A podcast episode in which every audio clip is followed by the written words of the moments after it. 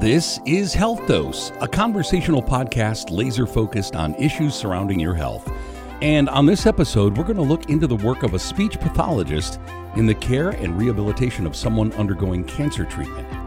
Glenn Laffey, MS, CCC, SLP, is a speech and language pathologist who practices with Mid Michigan Rehabilitation Services in Clare and Gladwin. Glenn specializes in cancer rehabilitation, adult neuro rehabilitation, dysphagia, and voice disorders. Health Dose asked Glenn about the role of a speech pathologist in cancer rehabilitation. Well, most particularly, it's for head and neck cancer. So, patients who are experiencing cancer of the larynx, for example, may have had a laryngectomy and have no voice box, in which case there are a variety of things that we might assist in helping them to have a voice, whether it's training them in the use of an electrolarynx or whether we're teaching esophageal speech or other things. Additionally, many patients undergo radiation therapy for cancer of the throat or mouth, which can cause some issues with swallowing. Speech language pathologists also deal with swallowing disorders, also known as dysphagia. Issues can arise where radiation can cause significant damage to tissues surrounding the cancer although we try, I know that radiation oncology is, is getting gradually better at targeting tumors more precisely. There's still generally damage to other tissues. And as a result, swallowing can be significantly impaired. In some cases, to the point where patients need to have non oral feeding or feeding by feeding tube through the stomach. So it's not only perhaps the surgical removing of cancerous tissue in that area, but also any radiation damages perhaps not just the cancer, but also some of the healthy tissue?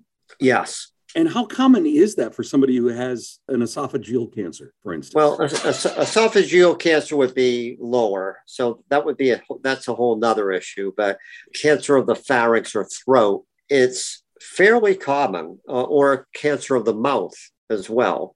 And you can have additionally something I didn't mention cancer of the tongue. They may need part of their tongue removed, mm-hmm. which mm-hmm. Greatly affects speech to some extent, eating for the oral phase of chewing and moving the food back in the mouth. So I guess a lot of people would think that as a speech pathologist, you would be concerned with my ability to articulate correctly when I'm trying to communicate. But I had no idea that a speech pathologist would be involved in helping someone to learn, relearn how to swallow. We do. Typically, we will evaluate a patient with a clinical swallow evaluation often first, and that's in like our office or if they're in the hospital and by their bed, where we assess what they're able to do with their mouth and tongue and give them trials of different consistencies. Very often, certainly if we suspect that there's an issue in the pharyngeal phase or the part of the swallow that involves the throat, we will do an instrumental evaluation where we can actually see what's going on. Usually that's a modified barium swallow evaluation, it's called, which is done in the radiology department, where essentially we're taking movies of them swallowing. So we actually see precisely what's happening and know why there's an issue, and then can target what compensatory strategies they can use to help deal with the issue now, as well as what exercises we might give them to try to actually improve the function of the swallow because as a speech pathologist now you're involved with all the musculature that goes on with not just speech but also with swallowing for instance. Swallowing basically from the mouth to where it enters the esophagus. Below that is kind of out of our realm. So what does therapy look like for a cancer patient that is having trouble swallowing or with speech? What kinds of things will you be doing in a therapy session and how will that help their ability to eat and drink Okay, so let's say that a patient had radiation or radiation and chemo combined. What we'd like to do the idea, and this is something that Mid Michigan has a team put together to address.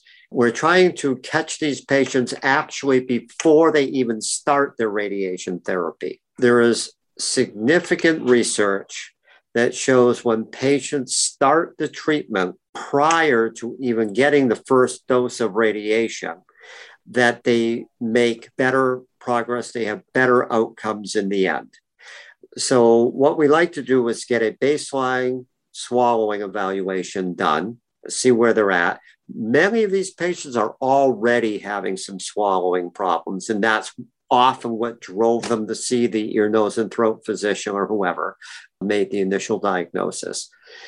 Once we get that baseline modified barium swallow evaluation done, we know they're going to get radiation therapy. Typically, we give them a set of exercises to start strengthening those muscles now. Additionally, we encourage them during the course of radiation to eat as much, to continue eating to the extent that they can. This is a fine line. We don't want them aspirating. We want, don't want stuff going down into their lungs. On the other hand, it may be difficult for them to swallow but if they're able to do that safely, they should continue to do that. There's a, a use it or lose it kind of thing. And those patients that continue to eat during radiation therapy also have much better outcomes than patients that do not. So the speech pathology program is initially some initial treatment and direction on what they should be expecting, what they need to do, including exercises. Then we follow up during the course of radiation therapy, kind of a regular basis, providing those treatments and checking in with them and seeing how it's going and making any modifications and encouraging them. And then after radiation therapy is all done, we continue to follow them for a period of time. One of the terms they use in orthopedic circles is prehab. Do you yep. also call it that prehab? That, that's basically what it is. Yep. It's just like working out the muscles in your leg. If you're having knee surgery, you need to work the muscles out in your throat and your mouth. Yep. That, essentially, that's correct. And how long would you be working with a patient and how many sessions do you typically see? That's really variable. It's difficult to put a real number on it. Typically, we would do a session or two prior to the radiation. That would be to give them the exercises, encourage them, tell them what to expect, and get them started. Then we would typically see them about once a week during the radiation therapy. After the conclusion of radiation therapy, we probably see them I think that's where it would vary the most, depending on their individual needs and how they're responding and how they're doing. At what point would a person need to see a speech language pathologist to address swallowing problems that might result from radiation therapy? How do you know it's going to be a problem? How do you know that you may benefit from therapy? Dysphagia or swallowing disorder occurs in at least half of patients who are going to receive radiation therapy to their mouth or throat. And we really would like to see them all to prevent as much as we can and to lessen the effects as much as we can. Because no matter what we do, depending upon how much radiation they're getting, how extensive the cancer, and all that is, some patients are going to have considerable difficulty. We hope that we can lessen that considerably it must be pretty rewarding for you as a speech pathologist to work with people who are experiencing difficulty with something as important as communication and as vital as swallowing. That's got to be a pretty rewarding job. Absolutely. The ability to communicate is such a huge part of being a human being or really any animal. My dog loves to communicate with me too. When it's supper time, she lets me know. Right. Uh, but, but, humans are by nature social beings that need to communicate. Absolutely. And the ability to swallow, of course, is life sustaining. That is speech pathologist Glenn Laffey. As always, if you have health concerns, The best place to start is your primary care provider. If you need help finding a primary care provider, go to midmichigan.org/doctors.